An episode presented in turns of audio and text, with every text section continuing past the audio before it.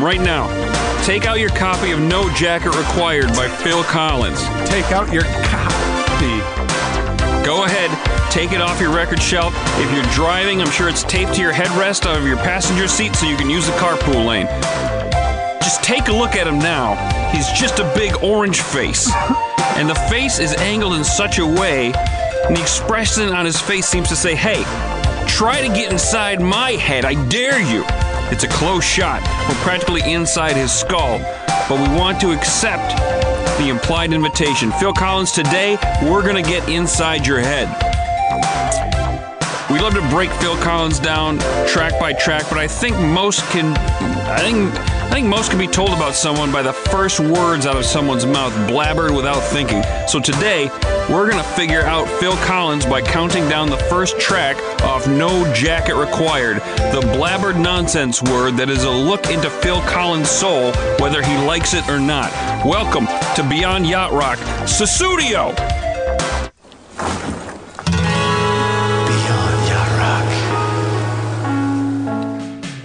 This is the Beyond Yacht Rock podcast. My name is JD Ryznar. Hello, I'm Hollywood Steve. Hey, I'm David Lyons. It's Hunter. Hey, listen, it's episode 65. We're going wild in the files. Wild in the Whoa! files. And like we did so long ago, was it episode It was episode 15? 15. We did that? We when we took the song Oh Sherry and counted it down from 10 to one mm-hmm. looking deep into that song. We did deep that? into Steve Perry. Yeah. It was a long time Greatest ago. song ever written. We're gonna do the same thing today with the Phil Collins song Sussudio. We're gonna have a lot of fun. We're gonna learn a lot about the song, a lot about Phil. Yeah. A lot of, a lot of speculation and armchair psychiatry. Yeah. That means we can prescribe drugs from our armchairs.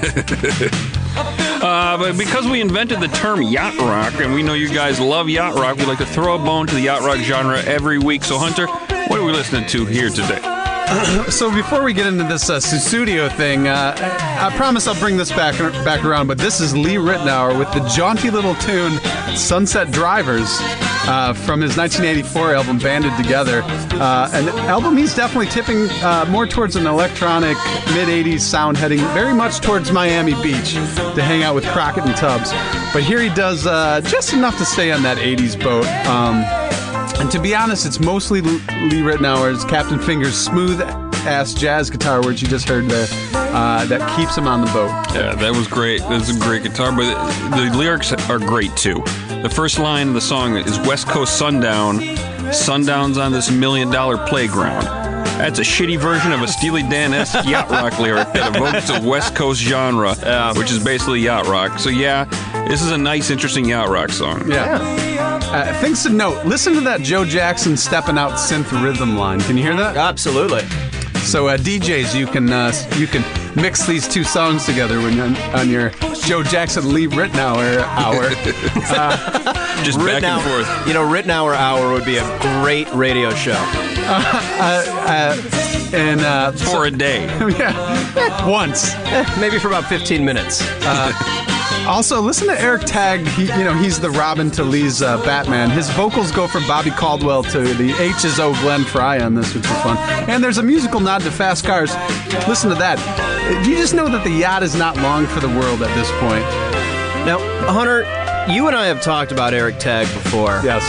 But we've never played him on the show, have we? No, he's well, not his solo stuff, just Right. his combination with Lee Ritenour. Nice. I've constantly tagged you, bro, and you, Yeah. and but you refuse to play it. We might have gotten an Eric Tagg solo thing in here. I don't think we did because I've been pushing it on him. I've I been know. tagging Dave. Yeah, and I've got a few. I've got a few tags in my bone pipe. Might have been a yacht or yacht, but listen to this guitar solo. It's obviously an awesome yacht rock guitar solo because Lee Ritenour, our, Yeah. he's a guitar god. And the one here sounds like it could be from any late 70s Steely Dan album, which makes sense because Lee Ritenour plays guitar with Larry Carlton on Deacon Blues. So this song really is uh, quite like the Dan. This is like Dan Light. It's like Dan for idiots.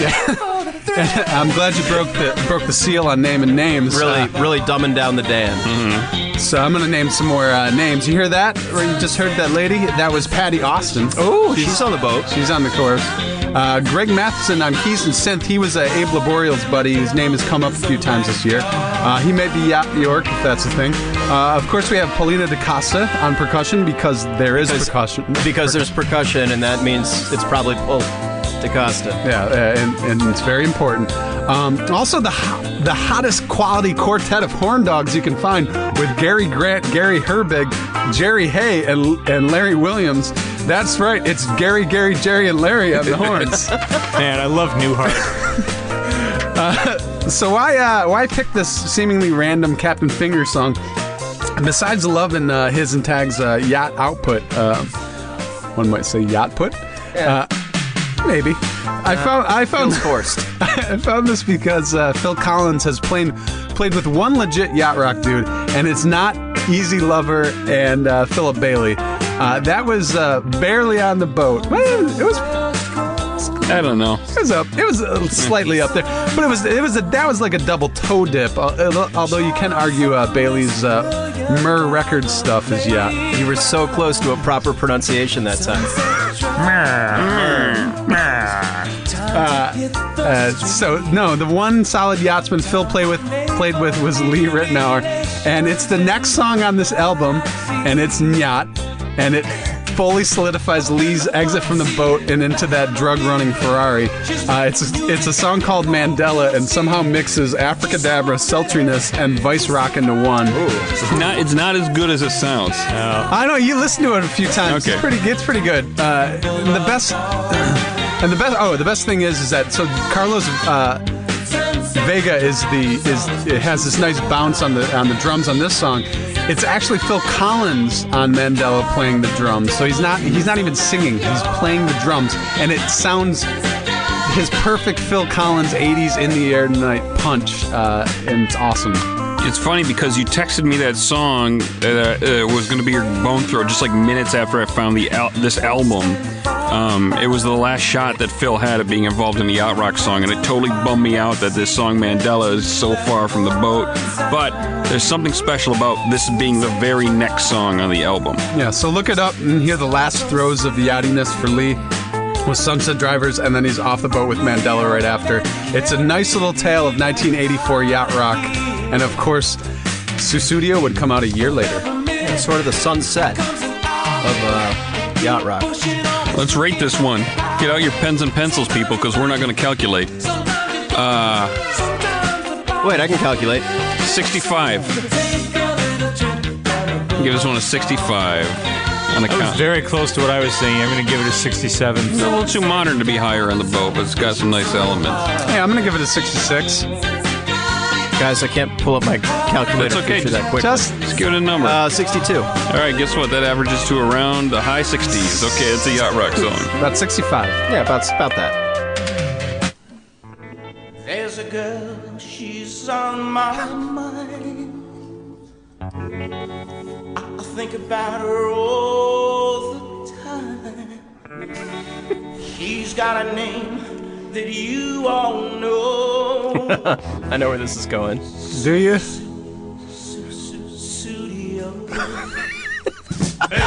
This is Big Big Daddy covering Sussudio. Um, thanks, Big Daddy. Um, so listen, Sussudio. Finally, we got Big Daddy on the show. I mean, how many episodes has it Girl been? been on my Big Daddy. all the time. Uh, so we all love Sussudio, kind of, varying degrees. Varying degrees, yeah. I like this. I like to listen to Sussudio. She Oh, it's a fun song. It's a fun song. And she likes Um, just the same. It's in a good mood. Yeah, I always thought it was fun and light, but I gotta, you know, it's a song you can listen to all day long and not give a shit about shit, you know? But analyzing it for this episode, I find its existence and success to be a very dark reflection of a soulless consumer culture with no morals or empathy. Could we say the, the same thing about Phil Collins? Uh, I would say um, the song is definitely steeped in cynicism, but cynicism is like four of the five feet of Phil Collins. So yeah, this is pretty much him in a nutshell. Um, Yeah, give me a but most of most of his songs are him in an angry nutshell, uh, except for maybe "Take Me Home" because Phil always minds and he always remembers. So don't ever cross him. I, to me, also, I, the the most like, why are we doing this? To me, the most compelling question about the song has always been, what is he doing? What is he trying to pull off here, and why? Why Sussudio? You mean That's what we're going to get into today. like why this style of song? Why any Why? of it? Yeah, why? Why? All the whole package. Why would a balding, chubby, short little man feature his forehead so prominently on an album cover? Because fuck you, that's why. yeah. Yeah, because he wants to invite us to look into his mind and figure out why he's doing all this. This, by the way, is Old Dirty Bastards cover of Sussudio. It's pretty much just some raps and then some ladies singing the chorus of Sussudio uh, at the chorus point. Um, you know, a song like this, it inspires a lot of great artists to take a stab at it. Like Big Daddy and Old And Dirty old Bastard. dirty bastard. Wow. Well, listen, Runs the gamut. Is this the, this is the first time we got a got a, a Oh, they're singing the Wu-Tang verse of member on Studio or the pre-chorus. Yeah. anywhere. She makes me need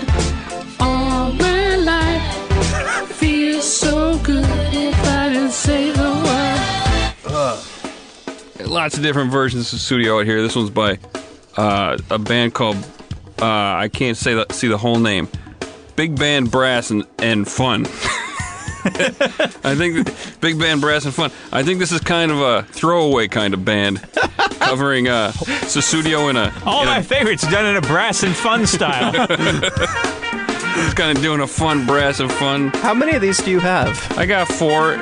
There's more. They're all like different styles. I thought we would talk longer. This is like this is like a New Orleans second line here. Yeah. they're, they're doing the going on the street. Wait, you thought we would talk longer in a section where the heading is this segment is going to be briefer than usual.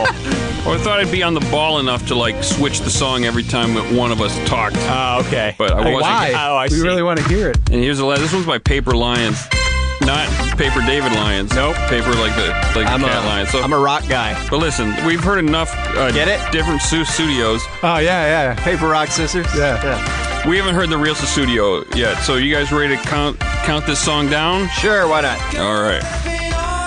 Well, I just want to hear this guy play the studio. Actually, listen to this just for just a second. He found it. Uh, how are you guys doing today? Okay. Uh, Pretty doing good. well. How are you? Really hanging, really doing great. Just hanging in there. I'm Sue Sue Super. Okay. Okay, super duper. Okay.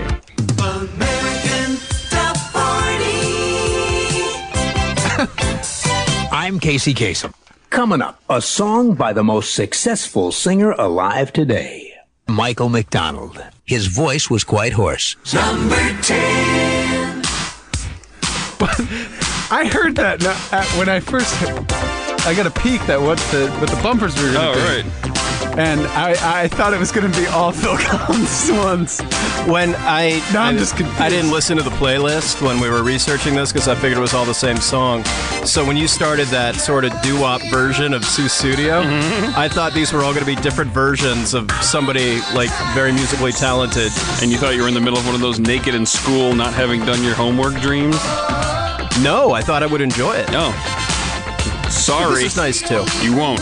Okay, so this Hey, what's is going on? this is song number ten. It's a studio by Phil Collins. That's right. Oh, good Um, song. So, in the number 10 spot, we have a, an argument that, you know, a word with no meaning is a Rorschach test to, to pop music fans, and it's also a glimpse into the Phil Collins' psyche.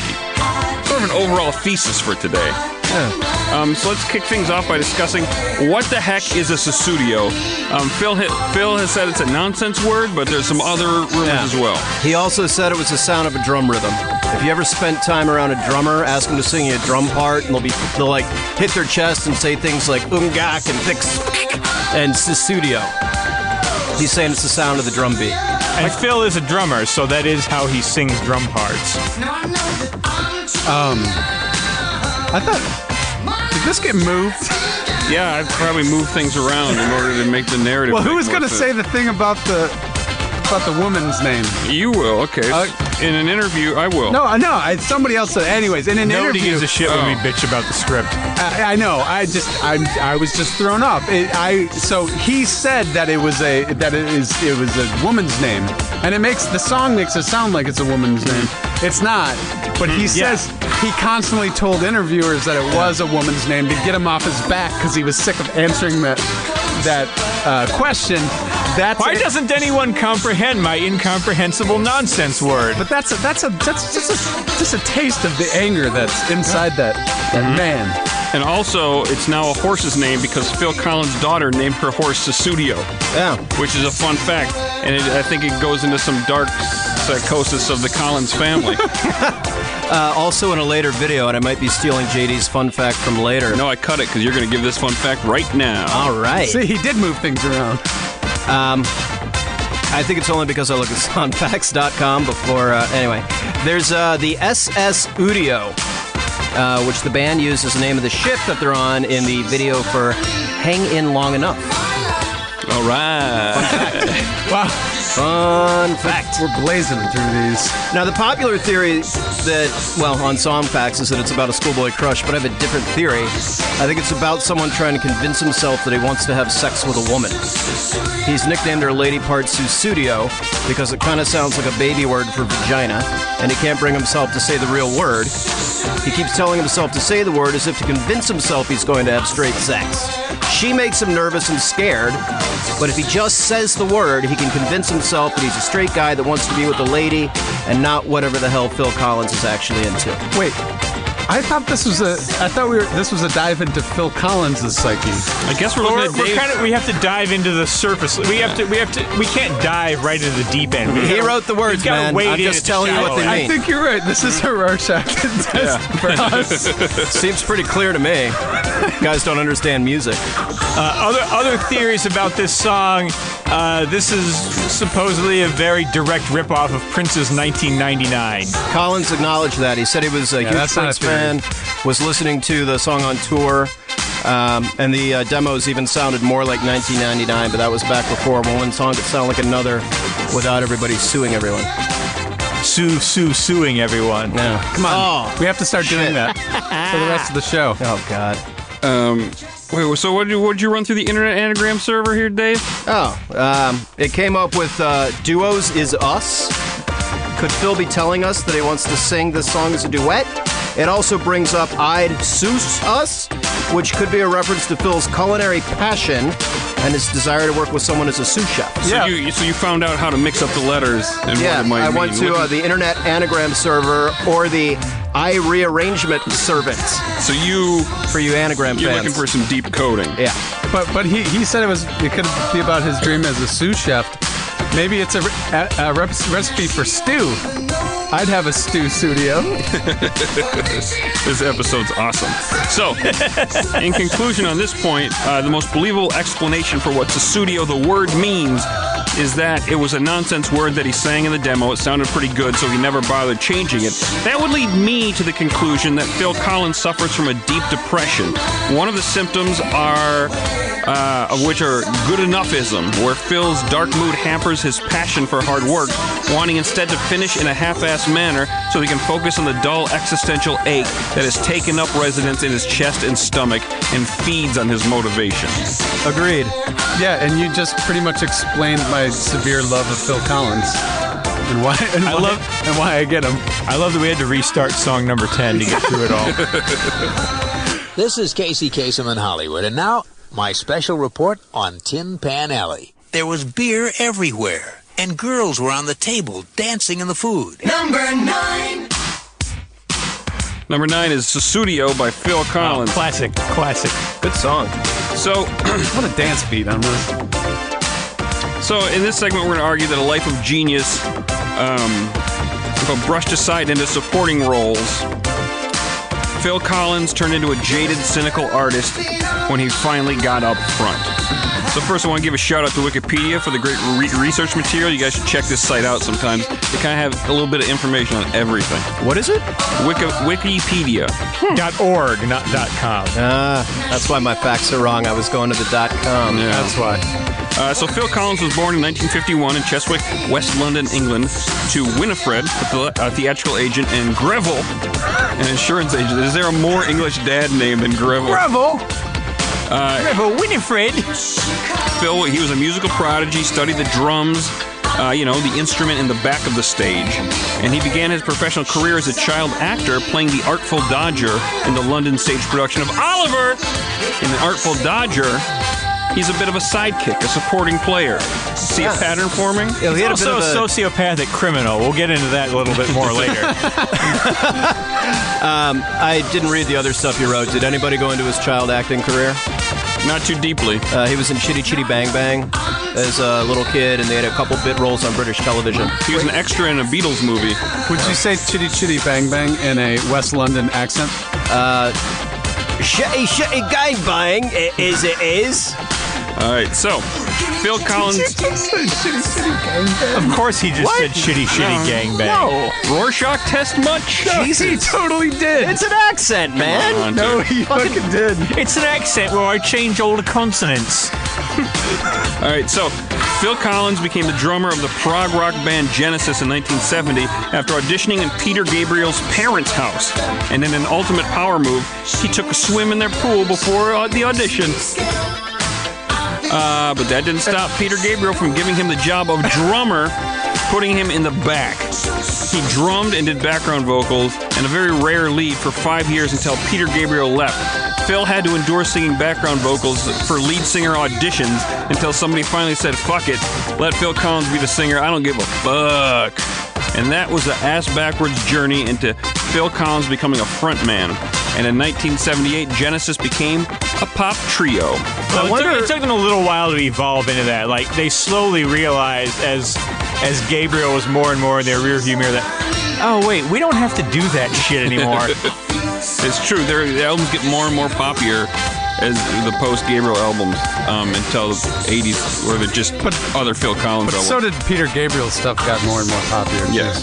Yeah, maybe that Phil Collins story was the gene- genesis of his song about swimming. I swim in a pool, swimming's cool. Oh yeah, I go talk- swimming. Yeah. Uh, so Wasn't that Peter Gabriel? yes. Yeah, That's what he's saying. that's the Phil Oh, Collins. I see. I see. Okay. power move. So while making albums with Genesis, Phil released solo albums in 81 and 82. Face Value and Hello I Must Be Going, respectfully. On both albums, he was creatively fueled by his troubled marriage. Where Genesis had always been kind of strange and heady, these solo albums were in your face, going, Hey, it's me, Phil Collins! They also established a pattern of album covers where Phil's big puffy English head is literally in your face. Look at me!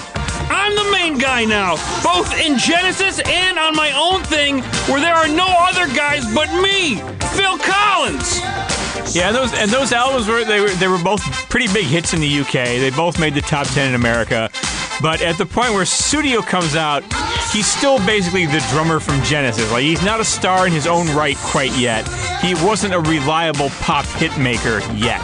Yeah, In the Air Tonight was the only thing resembling a hit on these first two albums, and it wasn't huge. Uh, yeah, not in America. Uh, but and like not, he well, not had until much later. He had when this came out he had just scored his two biggest american hits to date uh, the soundtrack ballad against all odds take a look at me now which was his first american number one and then the philip bailey duet easy lover so And the he hit was nominated for Emmys and Oscars for Against All Odds. Well, I Yeah, guess he yeah. wouldn't be nominated for Emmys. He for won Against All Odds. Grammys. but I, yeah it started to break him like the hit Yeah. the hit pump had been primed I don't know if he won the Oscar. He was just nominated, but that was like really, hey, look at this little. take a look at me now look at yeah, look at the midget in the back. He's in the front now. But yeah, people people at this point were ready to accept the idea that Phil Collins could maybe be a big commercial success. And, you know, Against All Odds submitted him as the ultimate divorce divorcecore artist, and divorce divorcecore artists have something to prove. He proved the fuck out of it with this track, which rained with Against All Odds, which rained Grammys down on him and became his first number one hit. Yeah, No, it was, yeah. um, the first sing first single. Did we already say that? It's fir- I think it was It's the first song on the album. It's the first single from No Jacket Required. So like, as the lead single, this has to like, this has to break the album. This has to like, make a big enough impression that like, it opens up all the other potential hits on the album. Do, do you want to hear the story of why it's called No Jacket Required? Yeah. Yeah, It's sure. about him being kind of an angry dick. Oh, great. So when he would go on tour, he would stay at these fancy hotels that they would, and it, this is, I'm- it's not quite a quote, but he basically said, "Oh, they'd take my money to have me at their hotel, but if I wanted to go down to the bar and have a have a drink, they always said you have to have a jacket. They made him dress up." So they'd take his money at these fancy hotels, but he couldn't go get a drink because he wasn't wearing a, a a jacket. Guy just wanted a well done steak with some ketchup, and they made him put on a coat. He wanted. He just wanted to go to the bar, Dave. After after a long tour, after a long night.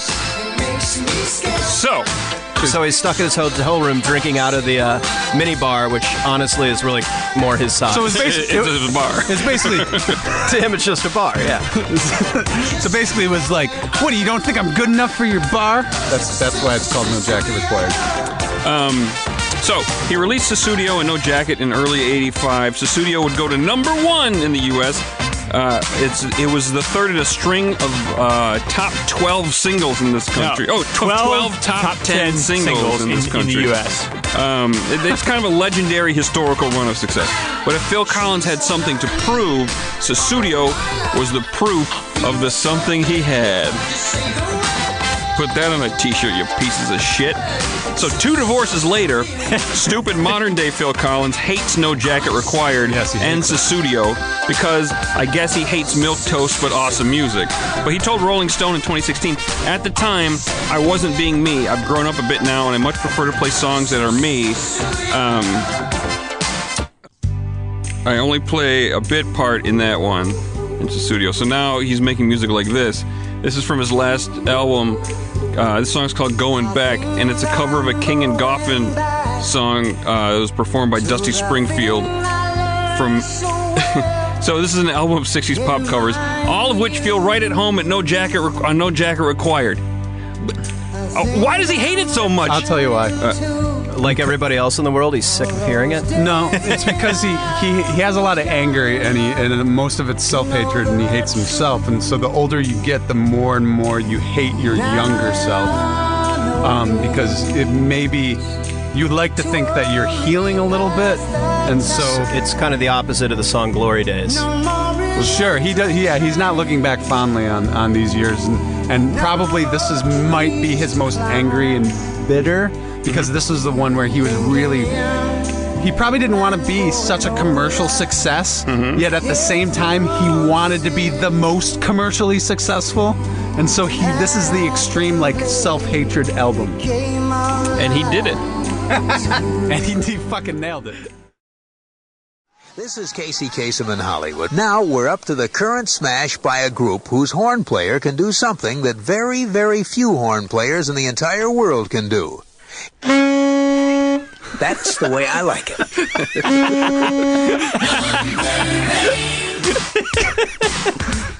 What do we got here at number eight, JD? Uh, we got Phil Collins' Sussudio. oh, good song. Um, this, this song came out at the summit of the baby boom malaise when children of the 50s and 60s began to get hit by the realization that the world is a terrible place and nothing they do can change for the better. Think about the year 1985 for a minute. Musically, Thriller was finally off the charts, and the best year ever of music was now a memory. Born in the USA become the first CD press in the United States. Brooches had become the fashionable look for Midwest realtors and fifth grade teachers. Times were becoming less former. Excuse me. Times will, were. Give me a minute. Gonna try it again. Times were becoming less formal. Jackets were no longer required, and a chubby, balding dick could be a superstar. Also, because 1984 was over, uh, the U.S. had not fallen into a totalitarian dictatorship a la George Orwell. Um, the Soviet Union had just elected the not scary reformer Mikhail Mikhail Gorbachev as its leader.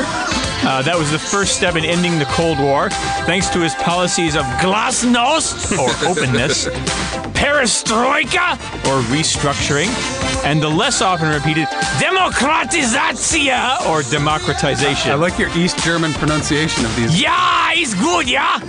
also, yeah, and, and because there was this whole new openness to uh, to all things Russian, Yakov Smirnoff was What becoming a a breakout country. comedy star. So er, tensions were breaking, and all the land was ready to party. In, in Soviet Russia, studio sue you. Um, this is also this was also peak Reagan. The cynical middle class had just reelected in a landslide a man who fucked them over for four years. Was Pete Reagan. Reagan had a mandate to continue his path to destroying everything great about America. His counterpart, Margaret Thatcher in the UK, was doing the same thing to her people with smashing success.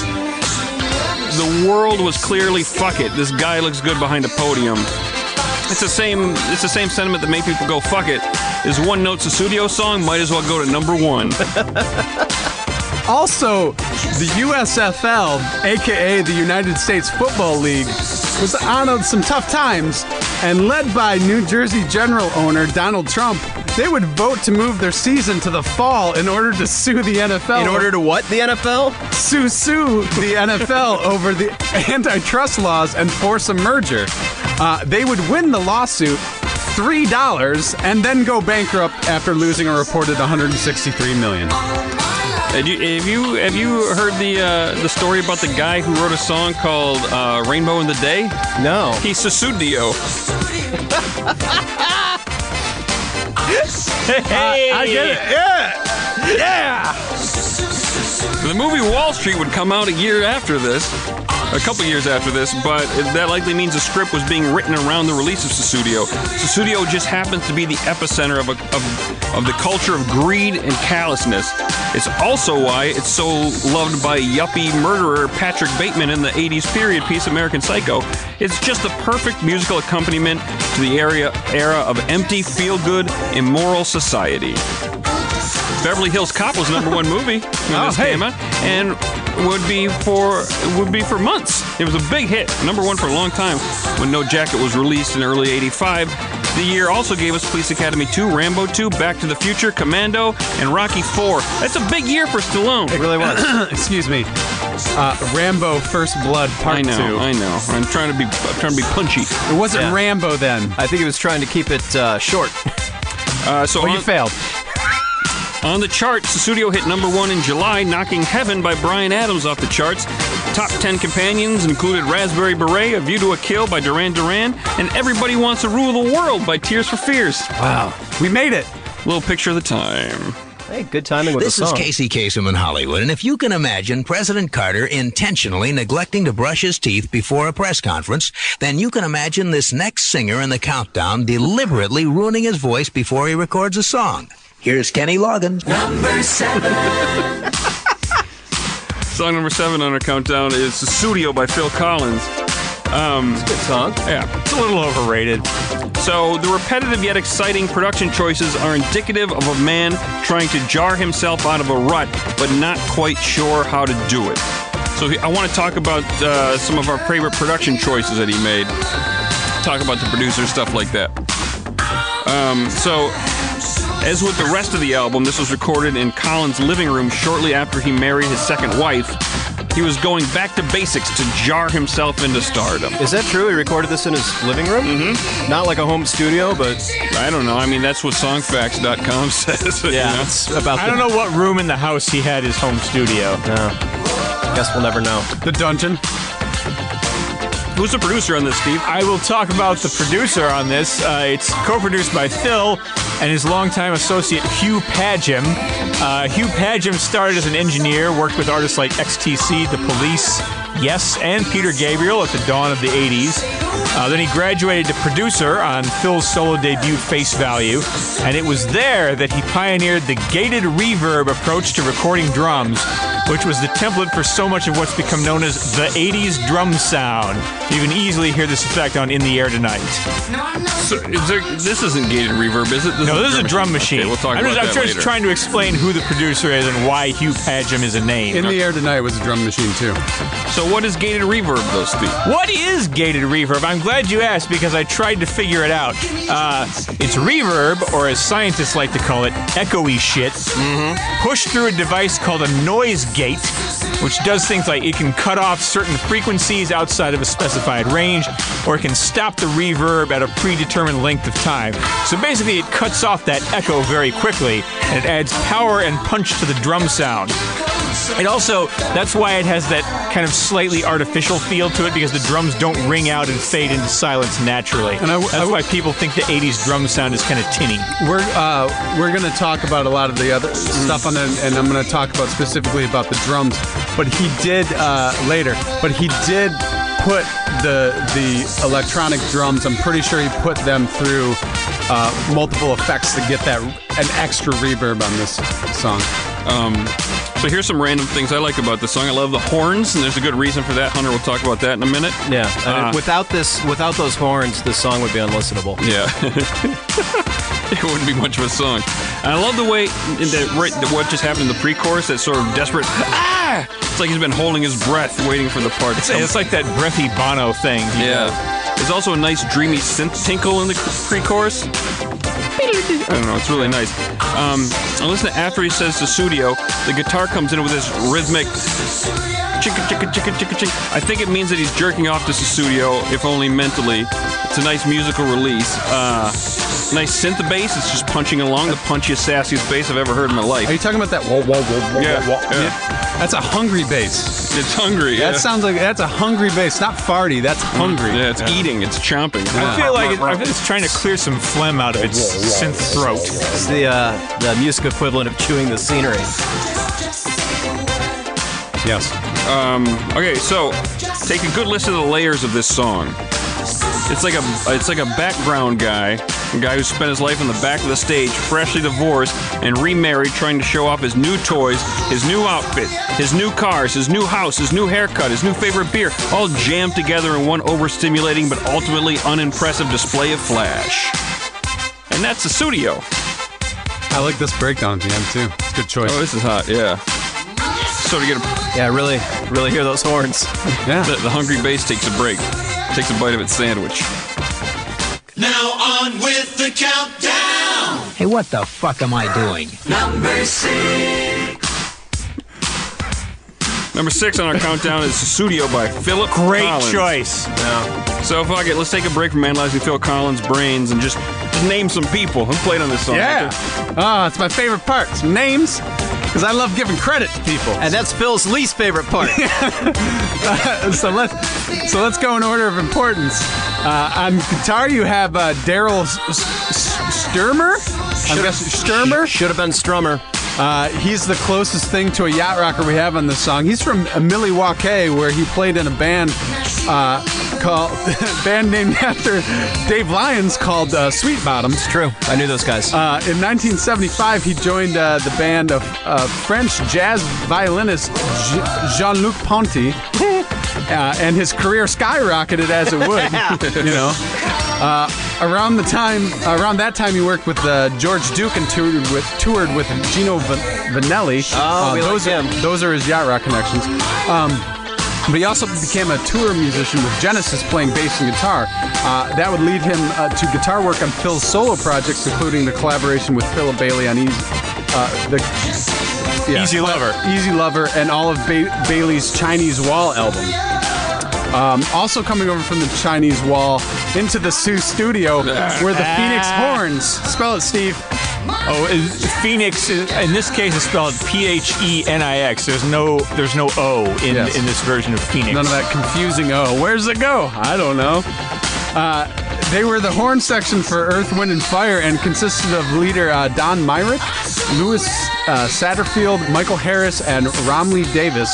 Uh, so it sounds like Bailey traded a guitarist for a full horn section. What a deal for the Phils. You know what I mean? uh, the Phenix horn, uh, the Phenix horns were actually from Chicago. That's why they didn't know how to spell Phoenix. It makes sense. Uh, they, is that tricky? Oh, It's like that that that um. It's like the, the Chicago Drum Corps it, it- who lives in Phoenix and they spell Chicago S H I. Chicago. Uh, they they seem to have formed while working with the band The Pharaohs, which was Maurice White's uh, pre uh, Earth, Wind, and Fire band. They hooked up with Collins on his first uh, solo album, Face Value. That led to lo- lots of work with Genesis and Collins' solo work stuff. Uh, it also led to a lawsuit in 2000 where Collins said they had been paid too much in royalties from Serious Hits Live, and and he wanted almost four uh, four hundred thousand dollars from them. Instead, getting about two hundred thousand dollars. I assume it's because his daughter needed a new horse. or because he's a fucking dick hunter. Sussudio Tutudio. So it should be, it should be noted, uh, Phoenix was arranged by Tom Tom 84, aka Tom Washington. He arranged them a lot. he arranged the shit out of them. Yeah. Uh, then you have an insanely talented performer on bass, drums, keyboards, drum machine sequencing, and vocals, and that would be PC, aka Phil Collins. Uh, he's a failed actor from West London and started drumming in a band called Hickory, who changed their name to Flaming Youth. He then joined a band called Genesis, got really bitter uh, and divorced, and did solo albums. He then became an unfailed actor and starred in Buster. And then returned to his role uh, as failed actor shortly thereafter. Yeah. That's uh, that's everybody on this on this song, Sue Studio. Wow. 50 songs from 50 soundtracks sounding in a track and here we come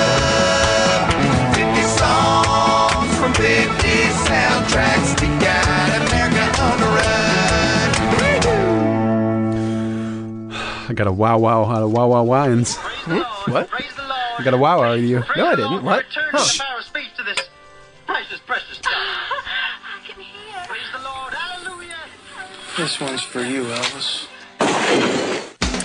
Okay, what you're hearing uh, right there was uh, was the uh, the end of a Miami Vice episode, um, and here's another jaunty tune with uh, this is Life is a Rat Race. This is coming directly from that Miami Vice episode.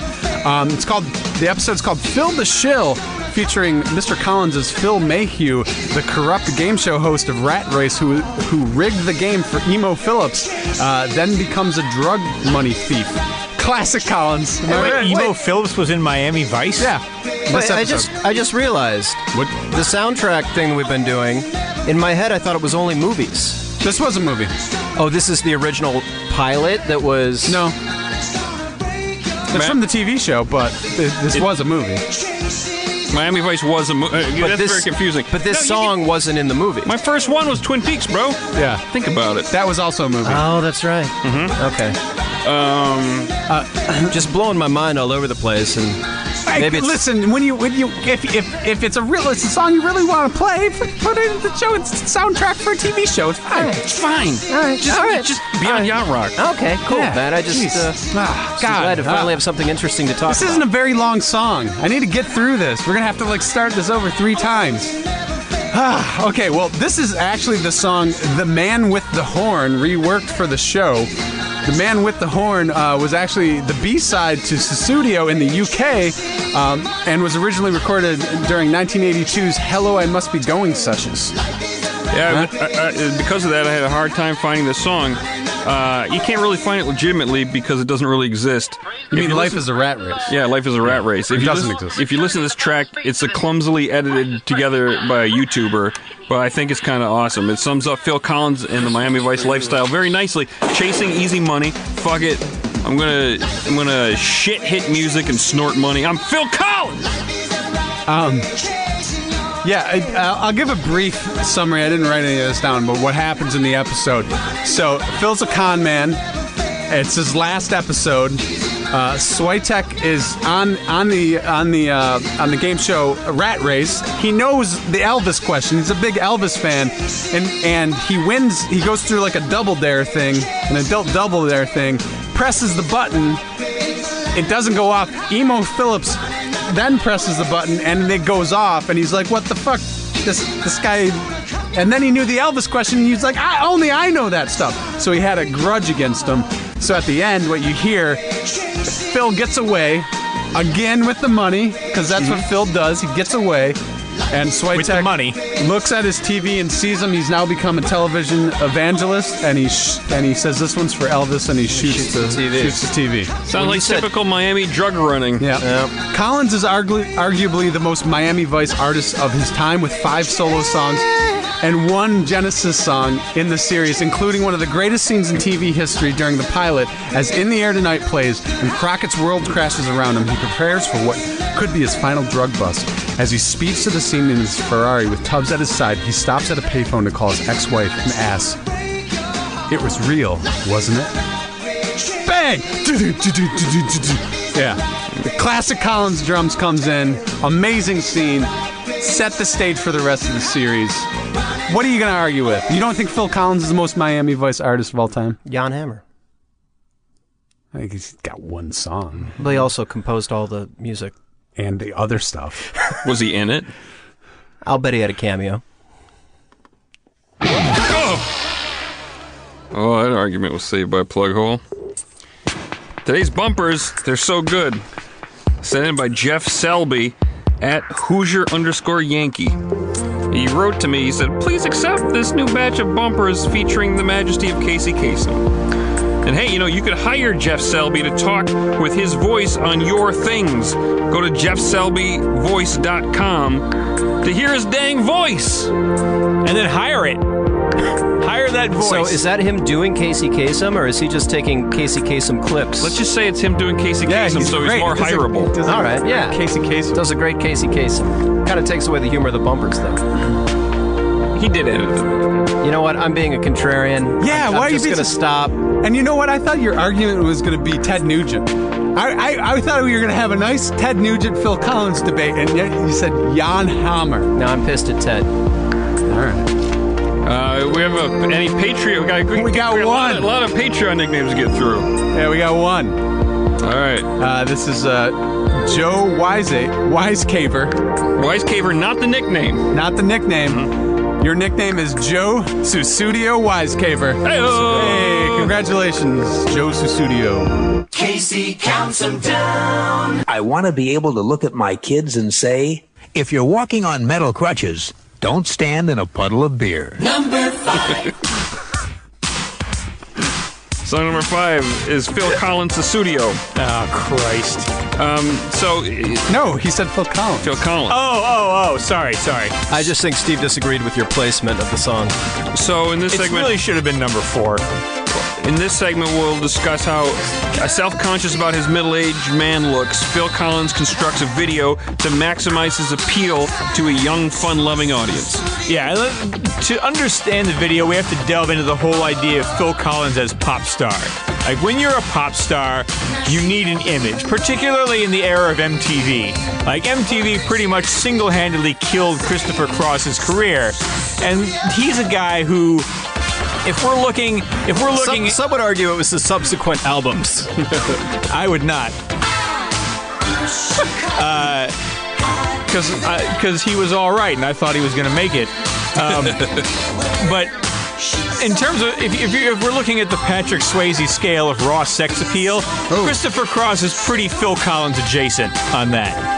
Uh, so Wait, hold on. What's the number? Of, does that? What number does that go up to? we'll come up with the algorithm a little bit Oh, later. okay, sorry. Uh, but anyway, the music by itself isn't enough. People need to know who you are as an easily digestible character. So how do you take this schlumpy, balding, divorced dude who's 34 years old, looks like he's going on 45, spent the 70s drumming for a dorkily complicated prog rock band, sell this guy as a pop star? And remember, this is the first single on an album of mostly solid pop songs.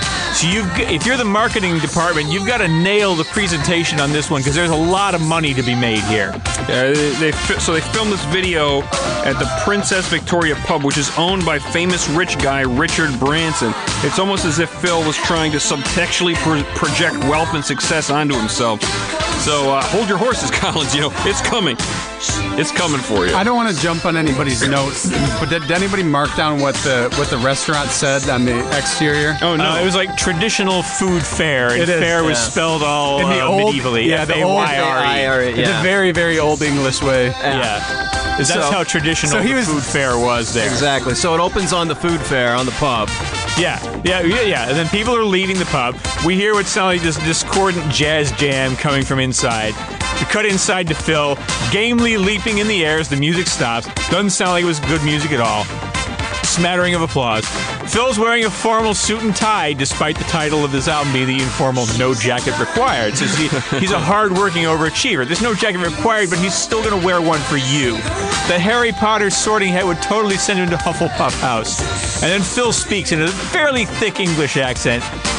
Takes a sarcastic little dig at the crowd. Like, oh, what an average regular bloke this guy is. What an unassuming underdog. It's even kind of charming in a way. I, and I also the reason why I brought up the name of that is because you can tell that he has contempt for for where he is, and that's his Yeah, idea. he wants to break the fuck out of this. yeah, and and the people who are also there. Yeah. Yeah, because if he's not a drummer for Genesis, this is this is actually going to be what he's doing with his life. These are the types of assholes who would go to the to the traditional food fair. Yeah, and they're all overdressed 80s stereotypes. yes, in England. Uh, so anyway, then he tells the band, all right, uh, "Lost tune, lost tune. Let's try studio." he says it to the band. He is establishing dominance. Yes, he's the band leader. Even though they were just playing fucking jazz, he's the band leader. Yeah. And also, I want to point out, he, Phil Collins pronounces Sussudio as studio. He did it in all of his interviews. Oh. And you, and if that's you, just pronounce it the exact same way he does too. Yeah, and- in my head, before I rewatched the video, I heard him doing it in, an even thicker act, like Sussudio, Sussudio. I heard him doing that. That's not actually what he does, but it's pretty damn close. Studio. Anyway, they're just gonna try Sussudio. It's just they're just gonna try this conventionally structured studio polished Prince ripoff, as opposed to whatever the fuck they were just playing. Just see, just see how it goes. And so Phil hands it up on the mic a little bit in the face of almost certain failure, you can tell. When they launch into the song. And so the black drummer, and that's important because Phil loves R&B. The black drummer And starts a drum machine. yeah, it starts into the beat. Yeah, it's this popular 80s music video tactic of depicting live instruments being used to play music that is clearly coming from drum machines or synthesizers or electronics and whatever. And when you watch the band in this video, none of them is ever shown trying to mime the synth bass line. Nobody is ever like shown trying to play. Nobody wanna- ever does that I want to add to that. Hunter named everybody that had anything to do with this song, and there's still twice as many people as that on the stage in this video. Yes. Those were his touring musicians, I Yeah, believe. One of so them, like- his name is Lee S- Lee Sklar, Oh, this, yeah. There's and he's he's got he's famous. He's got a big like Jesus Leland Sklar. Leland Sk- Yeah. Sklar. Yeah, he's uh, Also goes by Lee. Yeah. He looks like the uh, one of um, Chevy Johnson? Chevy Chase's characters in Fletch. Oh yeah, yeah, yeah, yeah. Anyways, you'll get it if you know it. Uh, anyway, so they start in on the song. Like, oh, but wait, what's this? Oh, they're not playing bad jazz shit anymore. And the crowd starts to sit up and take notice. The black horn section joins in. Phil starts to feel it. Crowd's getting a little bit on his side. They're getting into it a little bit. And he's got, he gives him some actual frontman type energy. He's jumping around, he's clapping on the beat, he's leaning into the mic when he really feels what he's singing. And basically, he's set the bar really, really low and then jumped way the fuck over it. It's like it's like what we like to say around my office about how to manage people's expectations and keep them happy. Under promise and over deliver. And as the song ends, we get a freeze frame of Phil making this goofy fucking sitcom face at the camera and winking. Like, hey, you didn't think I could do it, and I wasn't so sure either, but thanks to my goofy, unassuming charm, I had this one all along. That's what I call branding. Yes, Yeah. it's absolutely it's, it- a it's a flawless exercise in branding. It's a metaphor for giving the crowd what they want. They want an accessible pop song, just like when they tell you to have proper sex with a vagina. Phil's trying to convince the audience and himself that he's a pop musician that everybody wants him to be. Hmm. I'm gonna take a little different take on this, or at least this is this is the first clue that Phil hates almost everything because this you got to understand. So the traditional fair fu- food, 80s stereotypes, and also English bumpkins mixed in one. They hate jazz. Mm-hmm. they hate the music that he likes. Mm-hmm. They hate his band. So he changes the tune to Sussudio, and they love this. Mm-hmm. People who he's mocking by the name of the, the thing, and like it's it's set up as he doesn't like this audience, and they don't like his music, and he panders to to them. He hates this song. He hates himself for doing it, and he hates the audience. Everything is hatred. Am I wrong? Nope. I, th- I think there's something to that.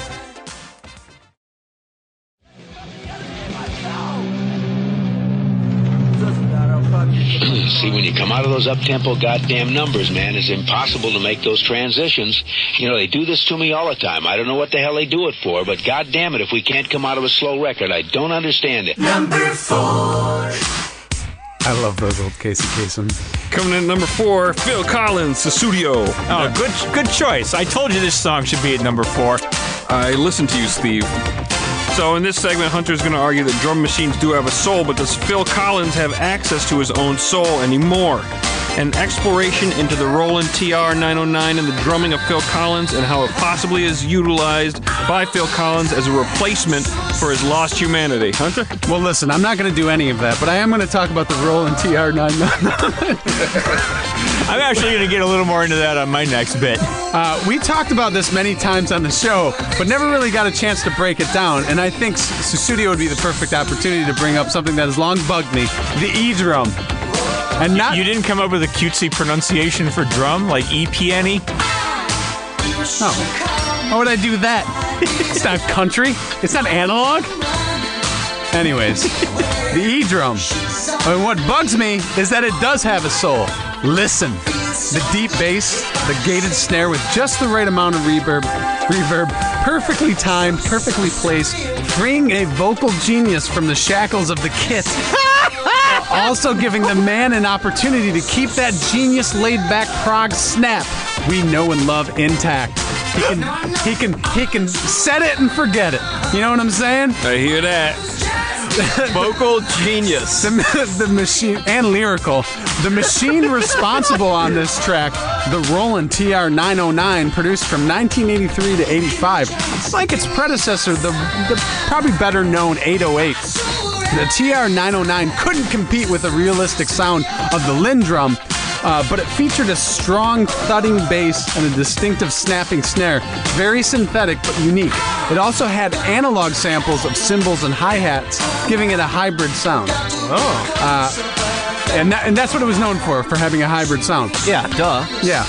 Uh, Phil Collins was a rare top 40 pop artist to use the 909. It really took off and found a home with house and techno producers.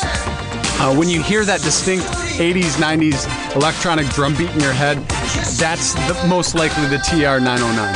Uh, most, much of the reason uh, for this was because the LinnDrum was so mainstream popular amongst the pro musicians. The Roland didn't sell many of the 909s, and they later could be had on the cheap around the town uh, time house was being built. Uh, right now, they go for around a cool 4,000 on eBay because there are only 10,000 units built. Uh, Thank you for looking up the price of a Roland TR 909 on eBay. You're welcome. I was curious. Uh, it was created by Tadeo uh, Ki- Kikumoto Moto and was the first MIDI. Tadao Kikumoto? Tadeo Kikumoto.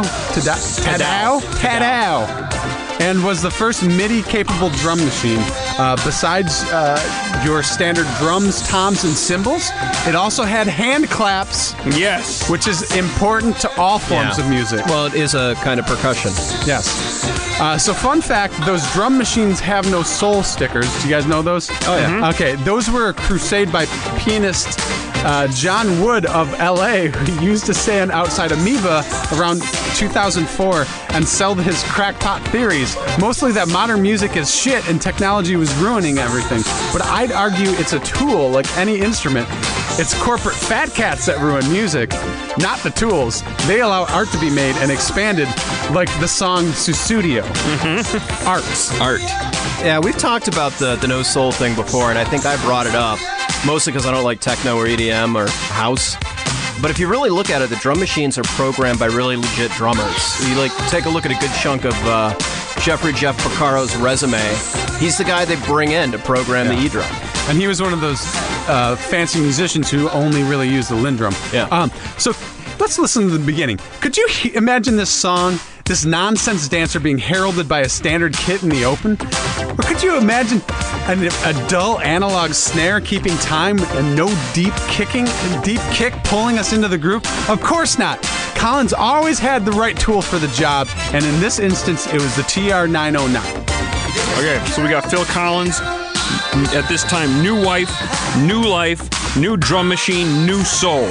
I agree that drum machines do have a soul, and if you've sold your soul to the devil to pay for your divorce, they make a great replacement soul. Only 4K on eBay. Yeah, and it was the Roland something 78 was uh, was in the air tonight.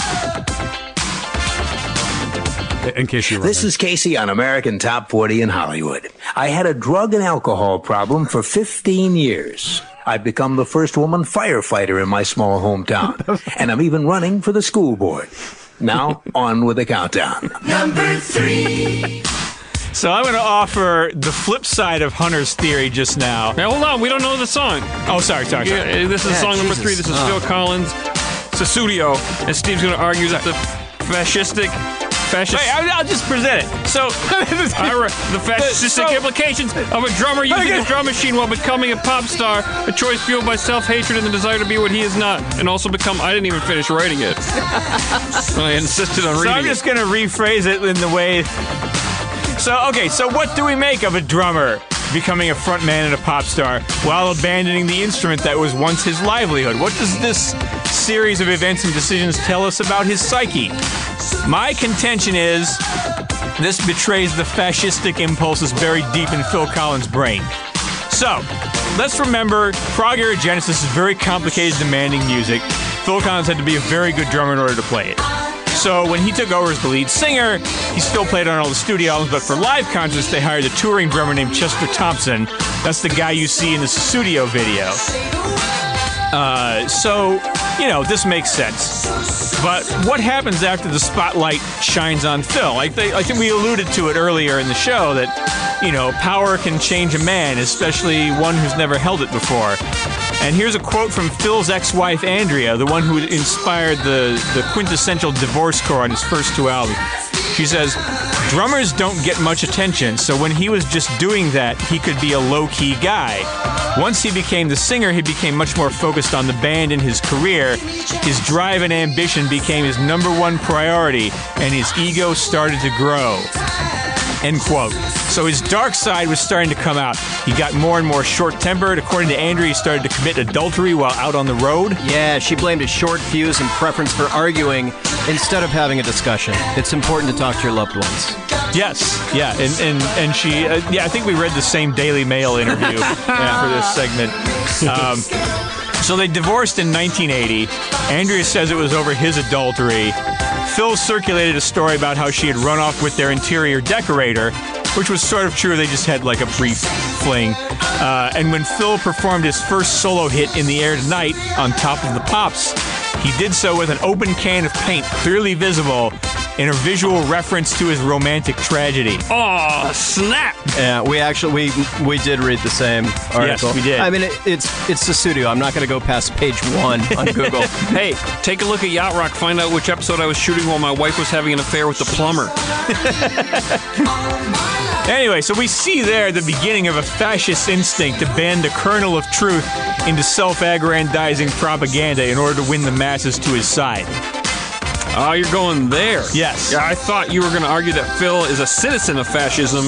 Using a drum machine is his plea to be ruled over by an unnatural authoritarian, where he is no longer worthy of self rule. Now, I'm going complete opposite. I'm arguing that the seeds of dictatorship are planted in his own mind. Yeah, because the drum machine freed him. Okay.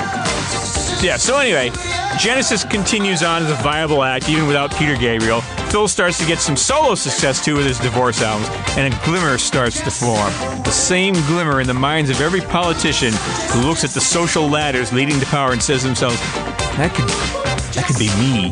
What if that were me? What would I have to do to get there? This could be all about me and what I want. When you're talking about this level of ambition, there's always an element of ego running unchecked, whether it's driven by insecurity or not. This is Nietzsche's will to power in action, and as he pointed out, the pleasure in the exercise of power is often intertwined with the desire for cruelty. It's coming at the perfect time, too, because the rise of Reagan was the trial balloon for Donald Trump's fascism trial balloon that we're experiencing right now. Yes, it all leads to the same to the same end destination.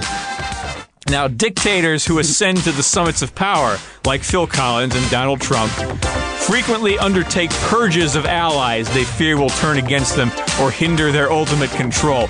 And as Phil Collins ascends to stardom all on his own, his oldest ally, the vehicle he'd used to begin his journey, the Trotsky to his Stalin, had to be destroyed, annihilated, purged. You're yes, just saying everything the three drum times in a different way. That's because I'm a poet, Dave. You don't understand my soul.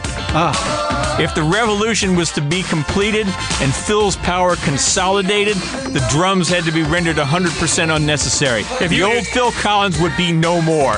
If, if if Steve ever starts having Siri write his write and read his copy for him, look out. He's gonna try to take over the show. Yep. He's gonna be he's gonna be our dictator. Yep. And in Phil's, the old Phil's place would be a genuine pop star, all desires of the ego fulfilled. And so when Phil Collins started to play around with a drum machine and improvised a few nonsense syllables of a melody over his beat, he killed his old drummer's soul. And in that moment, he truly became president. and in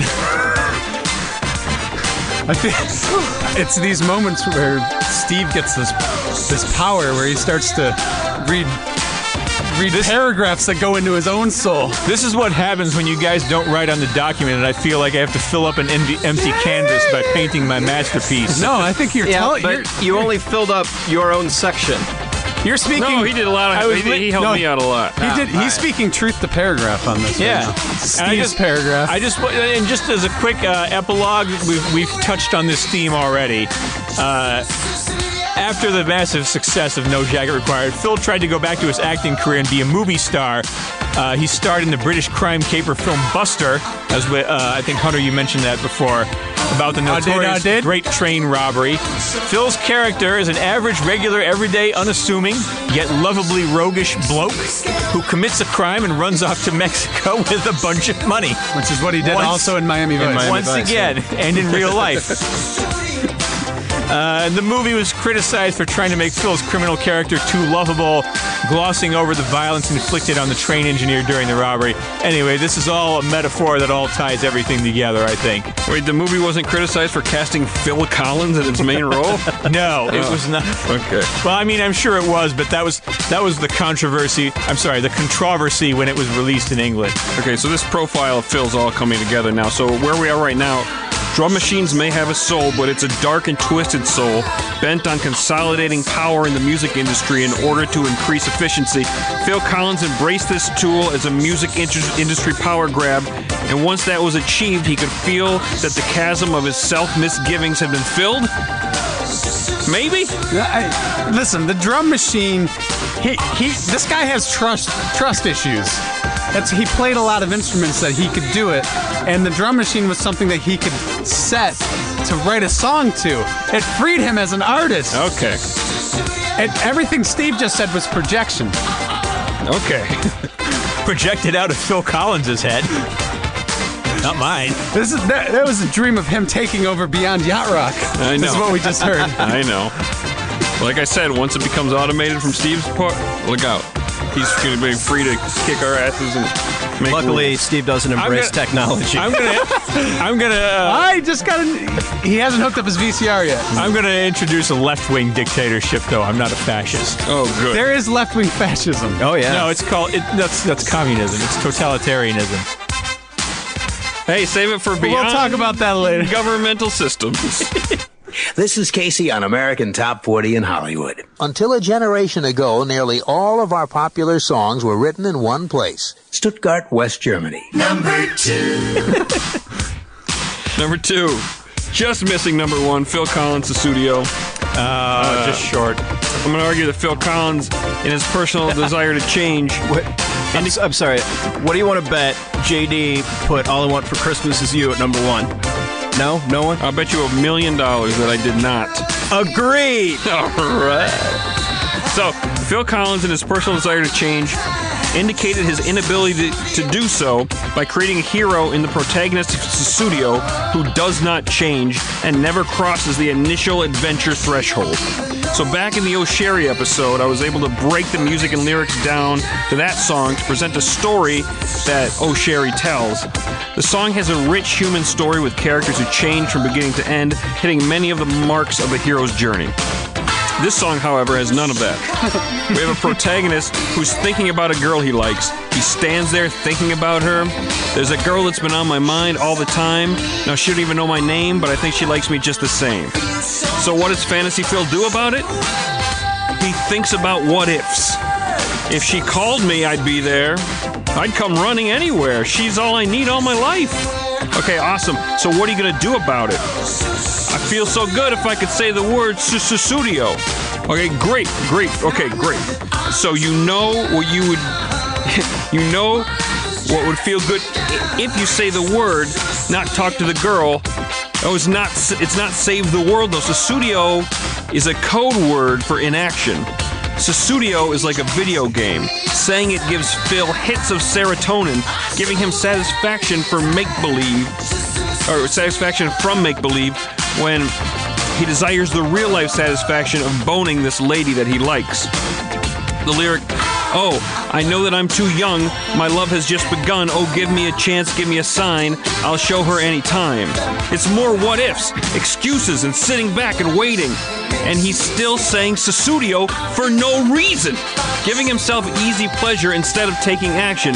Sussudio could be a, a drug habit, or it could be masturbation. He, he sings next. I've got to have her, have her now. I've got to get closer, but I don't know how. She makes me nervous, she makes me scared, but I feel so good if I just say the word Sussudio. Just say the word Sussudio. So, he knows the problem. Good He- ad lib. He's a nervous, scared fellow, but once again, he's just saying Sussudio and retreating back to his corner, repeating Sussudio over and over again like a weirdo. And this is a wonderful first act. It's perfect. Everything's laid out. We can see how taking action on his desires in the face of his fears might lead to an interesting story. But he never takes it there. This isn't all bad because now I know how to give a note in a story with a protagonist who does not change.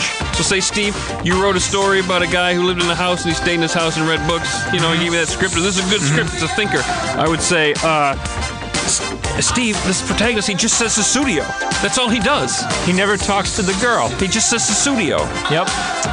So the music really goes nowhere either. It's just like one even tone throughout. There's no peaks or valleys. Just four minutes and 23 seconds of hard blast. Yeah. As Hunter's term. Yeah. Yeah. Yeah. So, in conclusion, like this protagonist, I get the feeling Phil Collins has never developed the ability to change. Sure, he does it in superficial ways, drum machines, you know, whatever, divorces. But modern production techniques, flash and pomp, are no replacement for the kind of diving headfirst into a scary situation necessary to come out stronger. In real life, the word Sussudio is a heroin like drug that temporarily feels good, but ultimately fails to truly shake Phil Collins from his lifelong anhedonia. It's a tragedy. Well, it's time now for the most popular song in the nation this week. On our way to number one. It was by a man David Lee Roth calls, quote, one of the first rock and rollers, a man named David Lee Roth. Oh, song number one. Oh, I didn't write it down on the document. Do you know what it is? No. Check your um, Let me check my playlist. Check oh, your playlist. It's a studio by Phil Collins. Oh Oh wait, you've had this on uh, shuffle the entire time. All right, I got another theory, you guys. Uh, we've heard my theory Phil Collins is a fascist. But what if there's a completely different, or maybe slightly overlapping one? I think that No Jacket Required is actually a concept album about how Phil Collins' marriage was destroyed by one thing and one thing only his wife's refusal to say his silly made up word Sussudio. And I'm going to offer, I've got a lot of evidence written down. I'm not going to hit, I'm, Dave, stop miming shit at me. I'm not going to read the whole fucking thing. This will, oh, read the whole fucking thing. this will teach you to go to Vegas five, the six, weekend seven, before we eight, record a podcast. There's 10 paragraphs. No, paragraphs. read about the whole fucking thing. Read the whole thing, Steve. Read the whole fucking thing. All right. I thought this theory was going to be. Don't ever tell me I don't do enough work on the podcast, motherfucker. All right. We know that Phil Collins' first two albums are all about his divorce. And with No Jacket Required, the happy pop music, he seemingly has moved, moved past this. But we haven't really explored the true causes of the divorce, and this is where they start to come out. Sussudio is about the infatuation of courtship, and he comes up with a silly word to describe it. I feel so good if I just say the word. It helps him get over feeling nervous and scared around just like JD was saying. But he thinks it will help her too. The end of the song, he keeps ordering her like the fascist dictator he is. just say the word oh. Just say the word oh. But she won't. She won't say the word that would solve all their problems and make them both feel good. and this ends up destroying their relationship. Now you keep listening to the album. Next song on the album is Only You Know and I Know. It's clear he's still obsessing right from the first line about how his wife won't say studio. The first, we know you really only want to hear the things we like to say. See, she doesn't like to say studio. She's going to say something else. But if I said to you, please don't do it, you do it anyway. See, she's rubbing it in his face that she won't say the word oh. And the chorus, because only you know and I know the things we mean to say. He wants to say the word because he knows what it means. There's a huge split with what she wants to say, so there's a vast gulf of unknowability between the two of them. Now, the third song, Long, Long Way to Go, starts with the line While I sit here trying to think of things to say, such as Sussudio. Or maybe something other than Sussudio. Or maybe something, yeah, maybe he's trying anything. But he's trying to make up more words, at least. And while that's happening, quote, someone lies bleeding in a field somewhere, so it would seem it would seem we've still got a long, long way to go, because I got a lot more paragraphs here, Dave. And the chorus hmm? goes What? I heard my name. The chorus goes, turn it off if you want to, switch it off, it will go away. See, she's the one pulling the plug on the relationship through her refusal to just fucking say to studio. This is the moment it dies. Now, on to song number four, I Don't Want to Know. Here we get the shocking revelation that his wife did give in and say the word studio, but it was too little too late. It's not enough to rebuild Phil's shattered trust in her that he can show her the most intimate parts of his soul without having her reject them. Uh, the lines are, uh, it's over. Oh, yes, it's all over, and it's been a long time coming. Some say it's too long. She said it, and now she'll regret it. But if she'd ask anyone, I know they'll tell her to her face that it's too late. Now, on One More Night, next song, Phil starts to reconsider whether his stubborn pride played an equal part in ruining everything. Like, now he's the one asking her for another chance, leaving the door open to rekindle things. I mean, after all, she did end up saying the word in the end, didn't she? But she doesn't seem to come back. All right. So, uh, obviously, side one, this is pretty clear. Gets a little tricky now on side two with Don't Lose My Number. The the metaphor gets a little tangled. You- You're going to have to restart uh, song number one here. So, Oh, wait, sorry, that was number six. oh, okay, sorry. Okay. Okay, yeah, all right, all right. Dumb joke. So, Don't Lose My It Number. was welcome. It's about a guy who seems to have been accused of a crime and has to go on the run. Where have we heard this before? Uh, Phil's sympathies clearly lie with the accused criminal, once again. For whatever reason, he wants this guy, Billy, to call him. Well, who is Billy and what did he do? What is his connection to Phil Collins? I think I have the answer. Billy is the guy that Phil Collins hired to trick his wife into saying the word studio on tape. See, after she didn't come back to him on one more night, Phil's dark obsessions consumed him. He could only fixate on her saying the fucking word. Like, maybe if he had a recording of it, he could jerk off to it or something. But someone caught on to the plot. Billy had the vamoose because you can't record people against their will. Phil feels guilty about ruining Billy's life. He knows a guy who could probably get the charges dropped, but Billy is completely over this shit. He's like, I'm never coming back. It's Phil is a total freak show at this point. All right, so mystery solved. Phil finds physical solace in the arms of another woman on song seven, Who Said I Would. Bemoans his breakup again on song eight, Doesn't Anybody Stay Together Anymore. Then asserts his fascist will to power on Inside Out with lines like, I won't lose sight of all the things I'm looking for. They're coming to me and I'm taking what's mine. And what he wants is any number of women who will just say Sussudio for him once he becomes a pop star. So, if my theory holds that saying studio is a heroin-like drug, this sounds like an album about Phil Collins trying to find a woman to be a junkie with him. Yeah, studio is like what Hitchcock referred to as the MacGuffin. It's the MacGuffin. thing everybody's after. I had something to add. Boom. An, All echo, right. an echo to what Steve said. But Steve now- said, But all right, the last two songs are gonna blow your mind. So on song 10, "Take Me Home," it sounds like Phil is worn down. I'm an ordinary man, he sings, even though he's established on the previous song that he will no longer be that. And then once the narrator arrives at that home on song 11, "We Said Hello Goodbye," we have a cryptic resolution. He's moved in with someone new. We said the lines are we said goodbye to a dear old friend and we packed our bags and left feeling sad. We said hello as we turned the key, a new roof over our heads. Is this Phil getting back together with his ex-wife? Probably not. Because he sings turn your head and don't look back, set your sails for a new horizon. So who is this person? Is it a new partner? Not the gal from Who Said I Would, most likely. No, the clues are in the second verse. Well, it really don't matter much where you where you are, because home is in your heart. It's a feeling that you wake with one day. Some people keep running all their life and still find they haven't gone too far.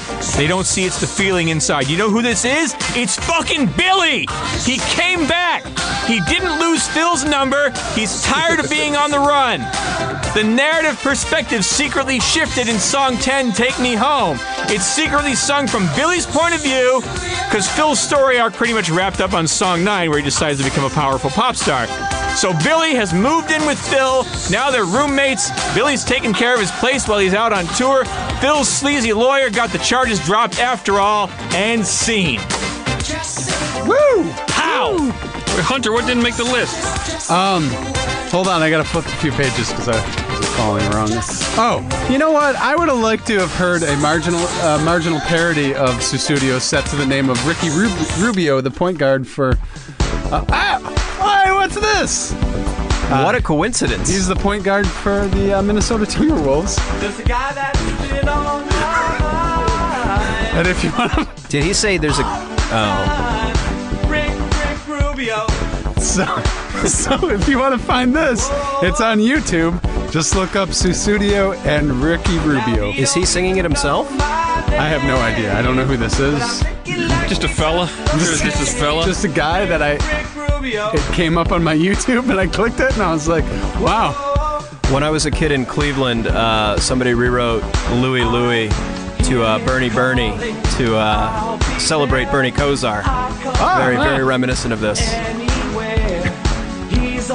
He's all I This is all. This is a Sussudio, but they say Rick Rick Rubio instead. It's the exact He same didn't lyric. really rewrite it very much. No. Um, so it's Not it's very like rewriting the Bible. either. It's obviously literal and perfect I- how it is. I said marginal parody. Uh, so, what makes Phil Collins tick? I think I figured him out. So, I think Phil Collins is a self conscious guy, never without something to prove, yet unable to do the real work to achieve it. So, he turns to cheap thrills like super catchy pop songs and words that mean nothing but are fun to say, like Sussudio, to help fill his unmanageable personal life and empty soul. There's two stories I really know about Phil Collins without looking them up. One is that he was the only artist to play, what was it, Live Aid? Yes. Where he did the London and then flew to wherever the hell it was to do the second leg, but was like really like, "Oh, I was in London this morning. Just like, look at me. I'm here. I'm doing both of them. I'm more important than all these other people. And then the other one I know about him is he uh, just reshot all of his album covers, just put his face on them again. With his old face. It's fascinating. I thought that was cool. It's though. fascinating, but it reeks of ego. Check out, check him out. I don't know. If right, we it, don't we're gonna listen to this song anymore. I don't know if it reeks of ego. I think it reeks of like sadness. And fascism. No, I think there's a lot of ego in fascism. Oh, Again- definitely. Again, I think we're Cult of we're all. Pro- personality. I think we've all been projecting on this song, and I think that's the really fascinating thing about Sussudio is that It is a Rorschach test. it, it's a mirror up to your own soul. Mm-hmm. So I think you can listen to this. Yeah, Uh, I guess I'm just a bored guy. Uh, all right, next next episode, Moonshots Two. Just kidding. I don't know what we're doing. There. oh, that's what you do. oh God! I Thank was God. super excited for that. Oh, yeah, maybe I'll put it together. I don't really want to though. Okay, so find this week's studio playlist by following JD Ryznar on Spotify. Go to yachtrock.com, buy t-shirts, check out the Yachtski Scale spreadsheet, and, and read the captain's blog. Send questions via Twitter at Yachtrock. Follow JD at JD Ryznar. Follow Hollywood Steve at Hollywood Steve H. Follow David David underscore B underscore Lyons. Follow Hunter at Hunter Stair. Like Yacht Rock on Facebook. Follow Beyond Yacht Rock on Instagram. Rate and review us on iTunes. Your reviews help us pick up heat, so please take the time today to write a review. Thanks to thanks to oh, I f- didn't put his name in. Jeff. Uh, Jeff Selby. Thanks to yeah. Jeff Selby for sending in the bumpers. Themes by Rob Crow, Mark Rivers, recorded today by Justin Brousseau. Thank you to the entire Matt Feral Audio family. Matt Brousseau. Justin. Oh, because I looked at the word Dustin underneath, and I thought uh, Matt's name was Justin.